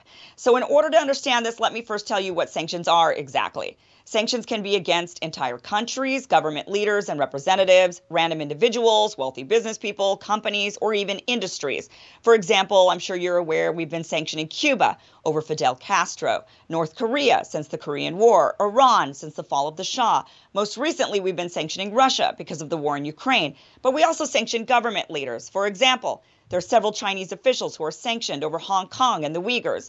The U.S. government also chooses to sanction wealthy people, such as Russian oligarchs, companies accused of engaging in fraudulent or corrupt practices, and even specific industries can be sanctioned. As it stands right now, one in 10 countries are under some form of U.S. sanctions. Now, the sanctions can be in the form of banning trade, freezing assets, heavier taxation, or prohibiting financial dealings. This part's important to understand. The way we go about doing this is we actually ban American companies and American people from trading or financially dealing with anyone on the list of countries, companies, and individuals. The government can't control them, but the government can control us. So the government also uses secondary sanctions by threatening allies. For example, we tell Europeans to join in on our sanctions or face sanctions themselves. We sound like really charming friends. So, if you operated a company that did a lot of business with these countries or individuals, and suddenly there are sanctions on them, your company will obviously suffer financially. So, if you're a manufacturer of some goods, for example, and you typically ship a fair amount over to Russia, now that we have sanctions on Russia, it's your responsibility as the American to stop shipping to them, not their responsibility to stop receiving them. So, if you offer financial services, it's your responsibility to make sure none of your clients are on one of these lists. So, just on the surface, sanctions are a burden to American companies and people who are constantly having to figure out who is on or off these lists.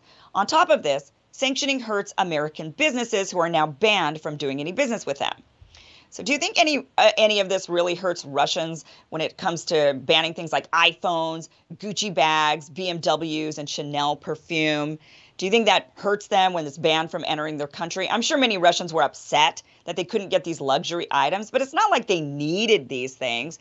But do you know who does need these luxury items? The, the people who manufacture them, market them, and distribute them. All of the workers who are behind the operation of those companies are now at risk of losing their jobs because of lack of sales and business. If you were a shipping company and your primary client was Russia, you're probably out of business right now and all of your workers are laid off.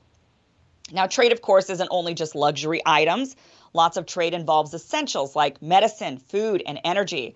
Sanctions that involves these types of items not only hurt those who are manufacturing and distributing them, but they significantly hurt the poor people inside of the targeted nation. Wealthy people in those countries will always have access to the things they need. It's the poor who suffer. But that's actually the point. One idea is to cause so much suffering amongst the population that the government eventually feels enough compassion to stop the pain. And in order to stop the pain, they have to stop whatever it is that caused them to be sanctioned in the first place. The other idea is to cause so much pain in the population that the population rises up and topples the government under the hope that if the new government that if a new government were installed the sanctions would stop. But they don't work. We've been implementing these sanctions on several nations for decades now, and what are the results? In many instances, when it's essential medicine or food that's involved, we end up being perceived by the world as heartless bullies. On top of this, did Cuba ever topple the Castro government? Is the Ayatollah of Iran no longer in power? Is Assad no longer the president of Syria? What about North Korea? What good has it done there? These sanctions have not worked as intended. In all of the cases I just mentioned, the people of those countries have not turned on their own leaders. They know the U.S. is causing the sanctions. They're not stupid. So rather than blaming their own governments, they instead blame, get this, the U.S. You could insist that it's not true, that instead their governments are brutal dictators that don't care about the suffering of their own people. But then I would have to ask if that's the case, why are we punishing the people on top of them being punished by their own government? Isn't the point of sanctions to get their government to stop abusing them? So why add to it? But honestly, we could debate back and forth all day how these people feel or what their governments are like. The bottom line is their governments are intact even after decades of US imposed sanctions. They haven't worked. So why are we continuing to use a tool that doesn't work? But here's where sanctions become an issue of national security. The only reason the US can use sanctions as a weapon and compel allies to go along with them or else is because the US dollar is the world reserve currency.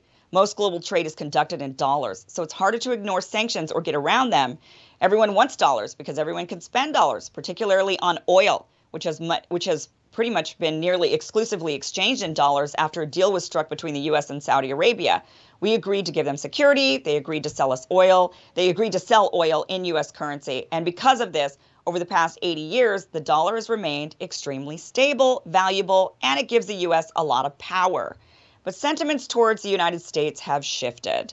Look at Saudi Arabia. They've been feeling pretty snubbed by the Biden administration, resulting in speculation over whether or not Biden would shake or fist bump the Saudi crown prince's hand while visiting the country.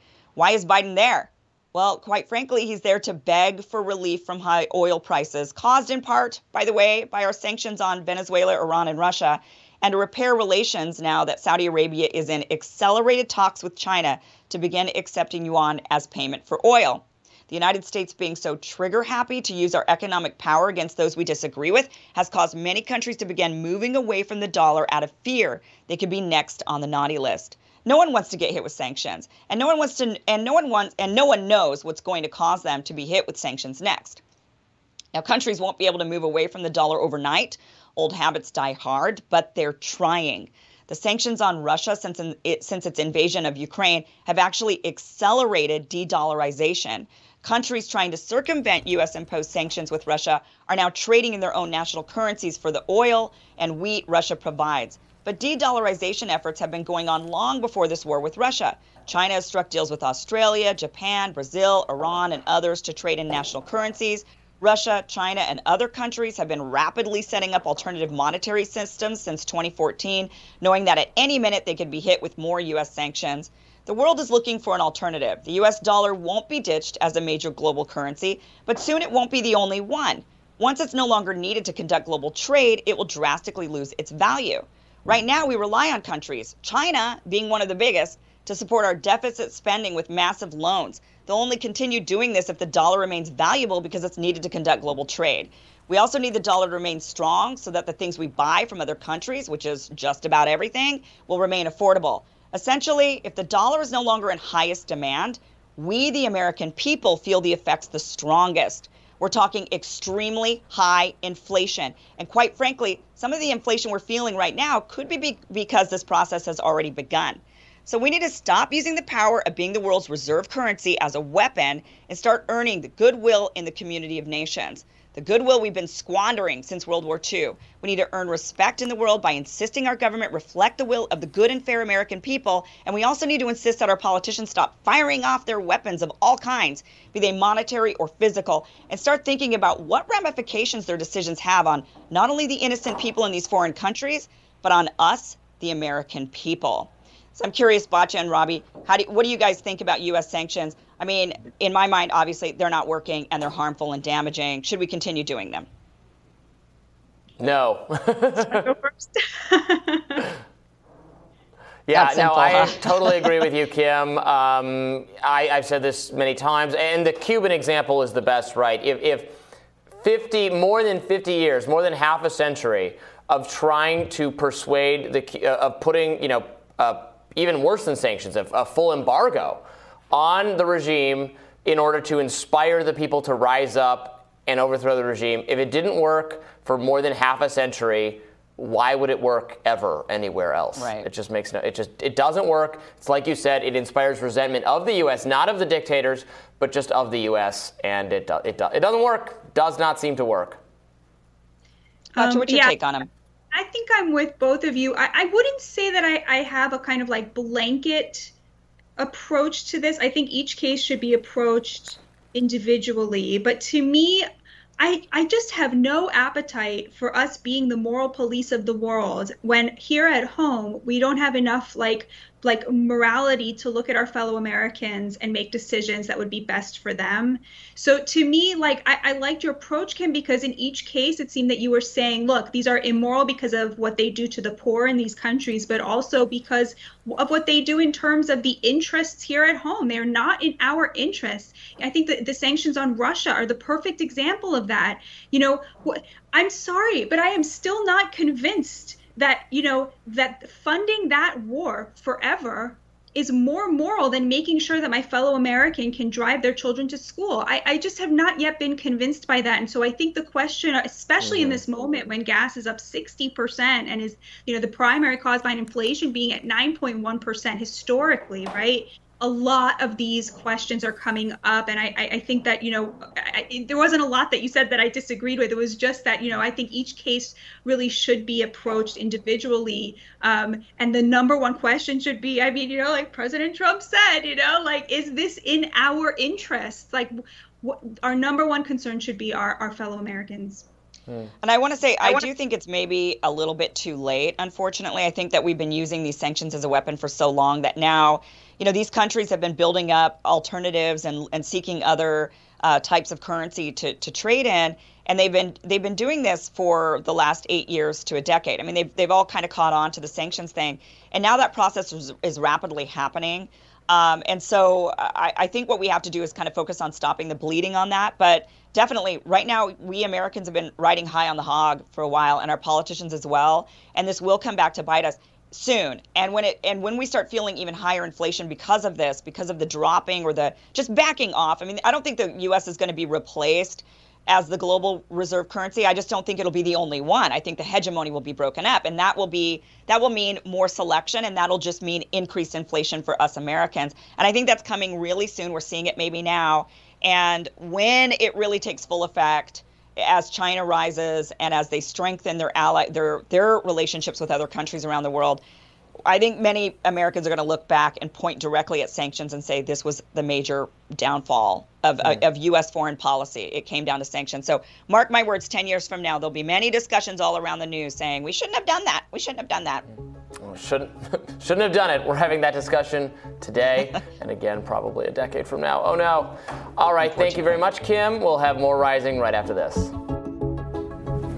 King of podcasts Joe Rogan had this to say recently about Canadian Prime Minister Justin Trudeau. Let's listen. Canada's communist. Canada's crazy. They're fucked. They're fucked. They got to get rid of that guy. How much time does he have? I feel like he's been prime minister for a while. Am I wrong? I don't know. I don't know how their system works up there. I have zero understanding of their system. Yeah. I never looked into it at all. I just, I didn't even, I, I liked him. I liked him before the pandemic. Trudeau? Yeah. Yeah. I was like, he's a handsome guy. Yeah. Seems sweet. Yeah.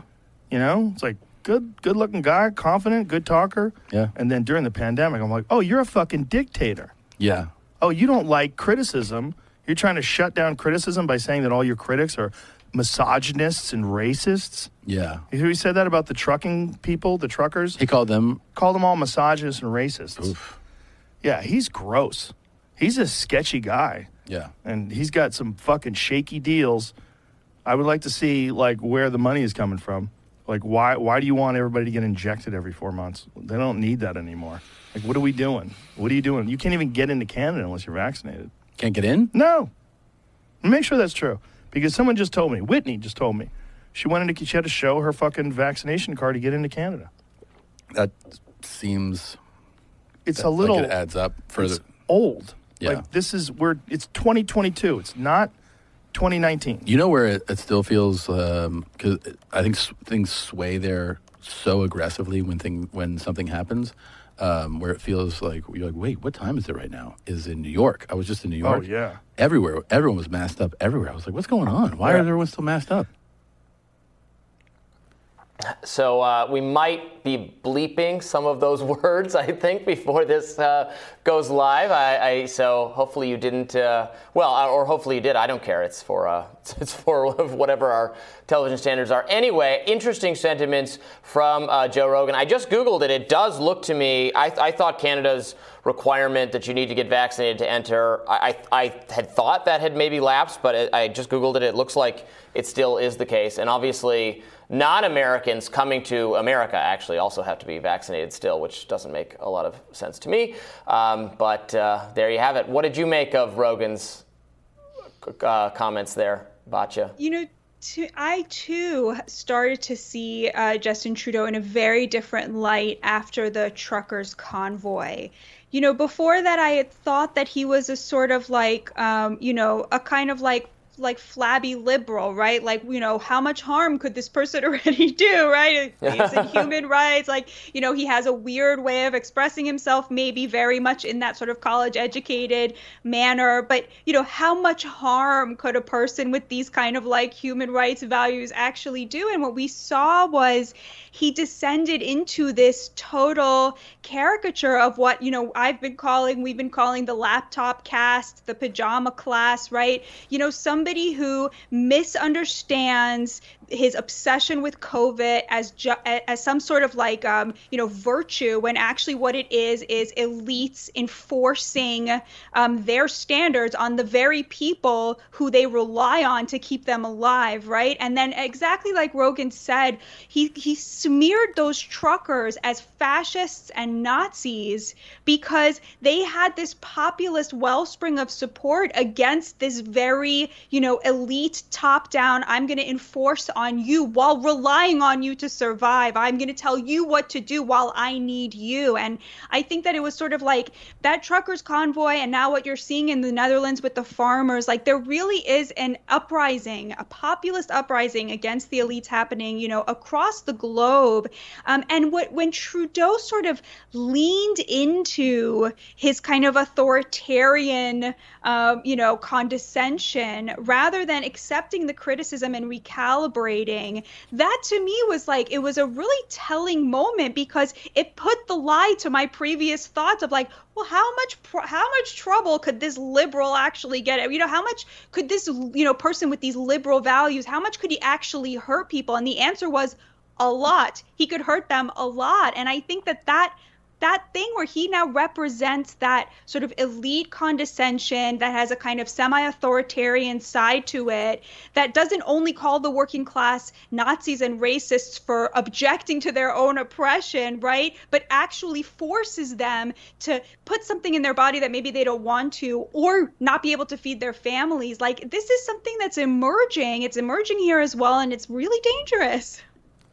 Yeah, absolutely. And I, I think it shows how this kind of can, a political figure, this kind of candidate, is losing voters that, mm. that the Democratic, or in Canada it's not Democratic, but the, the Liberal co- uh, coalition, the Blue coalition, needs to stay in power. If someone like Joe Rogan, who, let's remember, even though now he's associated and like you know tarred as this right-wing figure, was a supporter uh, favorably disposed toward Bernie Sanders and ha- has said that you know multiple times.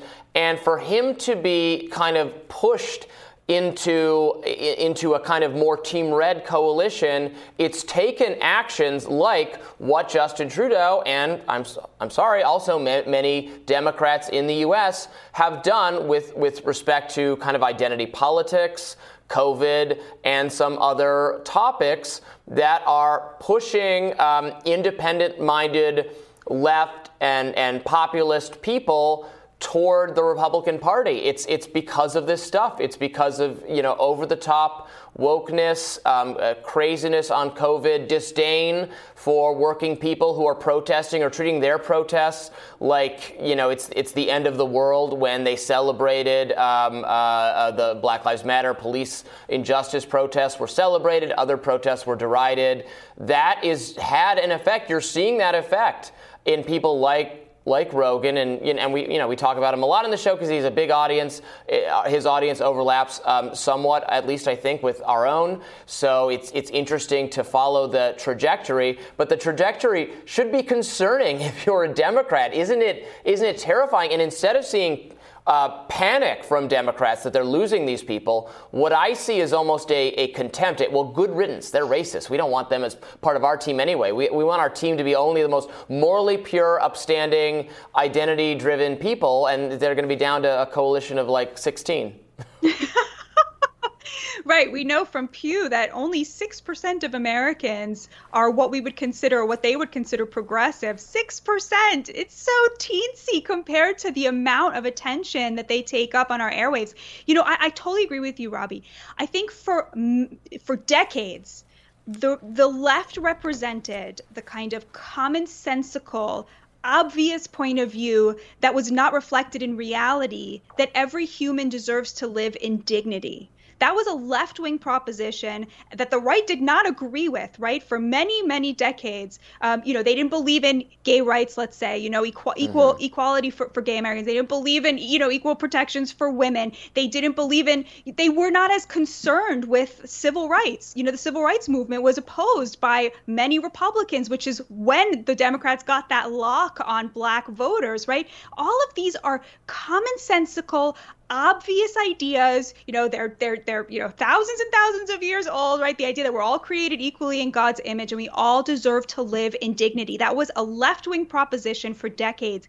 That is now an idea that the left kind of to me anyway seems opposed to right? You know if you talk about dr king's vision that we be judged based on our character not the color of our skin forget it. They consider that to be racist now. If you tell them that you know women deserve to live you know in dignity with equality they're like well what's a woman? You know what about trans women? Right? You know they're eh, now the right has become associated with the commonsensical idea that people should be able to live in dignity with autonomy, should be able to make their own decisions about what happens to their body and to their children, right? You know, that is now uh, bizarrely become a right wing proposition almost. And I think that that is something that's exactly what you're pointing to. And nobody embodies that like Joe Rogan and the, the shifting sands beneath him that had him once standing kind of on the liberal side and now sort of more identified with, I don't want to say the right, but certainly with mm-hmm. the populist uh, well, energy. To, to your seeing. point, I think progressives have lost the language a little bit of being able to mm-hmm. talk about universal uh, principles because they're so focused on disparate harms to specific groups. So that's the way all problems have to be filtered through that. I, I think you saw that pretty clearly with like the messaging on uh, abortion rights going away or being rescinded, where the ACLU starts tweeting about how this will disproportionately affect you know, LGBT people, et cetera, which makes no sense. You know, this is, you know, if, if you're going to make, if you're, you're, someone who's going to argue that this is a bad thing and these rights going away are wrong, you can make a very universal case. This is, this affects, you know, very, very much affects one of the two main like distinguishers of a whole hu, human, human beings, women. Uh, but they can't use that language because they're, if it doesn't affect a smaller minority group, that's what they're comfortable with criticizing, like, oh, this is a bad policy or bad idea because it harms this smaller interest group that we're very that, that are all of our language and all of our marketing and all of our activism is now oriented around protecting. Which I'm not, I'm, and I'm not saying that you know you should, uh, uh, you know, be against those people or, or do anything but it's not it's not additional. It's not in addition to normal. We're, we're also going to look out for these people. It's like we can only talk about it if it's this kind of thing and that language is alienating to so many people. And I think, Robby, this ties into one of your bugaboos, which is the masking. You know, you'll often hear people say, well, there are immunocompromised people. We should all be invested in protecting them, right? Like the idea that there is a subgroup that mm-hmm. has an extra something, an extra requirement, an extra need and that everyone, like 95% of people who are not immunocompromised, should now change in order to accommodate that. You know, it reminds me a lot of when they talk about birthing persons. Mm-hmm. Like, uh, you know, in 10 years, how many trans how many trans men are going to have had a baby? Is it going to rise to double digits? Mm-hmm. You know what I mean? Like, it's such a tiny percentage of who's going to end up requiring that kind of language, that kind of activism. But everybody else is supposed to be involved in this sort of mass accommodation of this you know tiny right. minority. Right. Right, and I don't. right, and you can acknowledge that because any rule, any category you try to establish, there will always be exceptions. Yeah. But you know, you say the overwhelming majority of people who give birth are women, and yeah, there are because of, of anatomy, because there are always going to be exceptions, there's always going to be edge cases, but we don't, you know, we don't have to act like the main rule, the main definition doesn't cover virtually all cases because it does. And it's, that's not harmful. I don't think that's hateful to acknowledge. It's certainly not causing violence, despite, you know, what we was kind of uh, implied at. We're dancing around that hearing that took place last week between uh, Josh Hawley and that uh, and and and that uh, doctor who uh, who he had that the interesting Berkeley professor, yes, yes, interesting conversation with.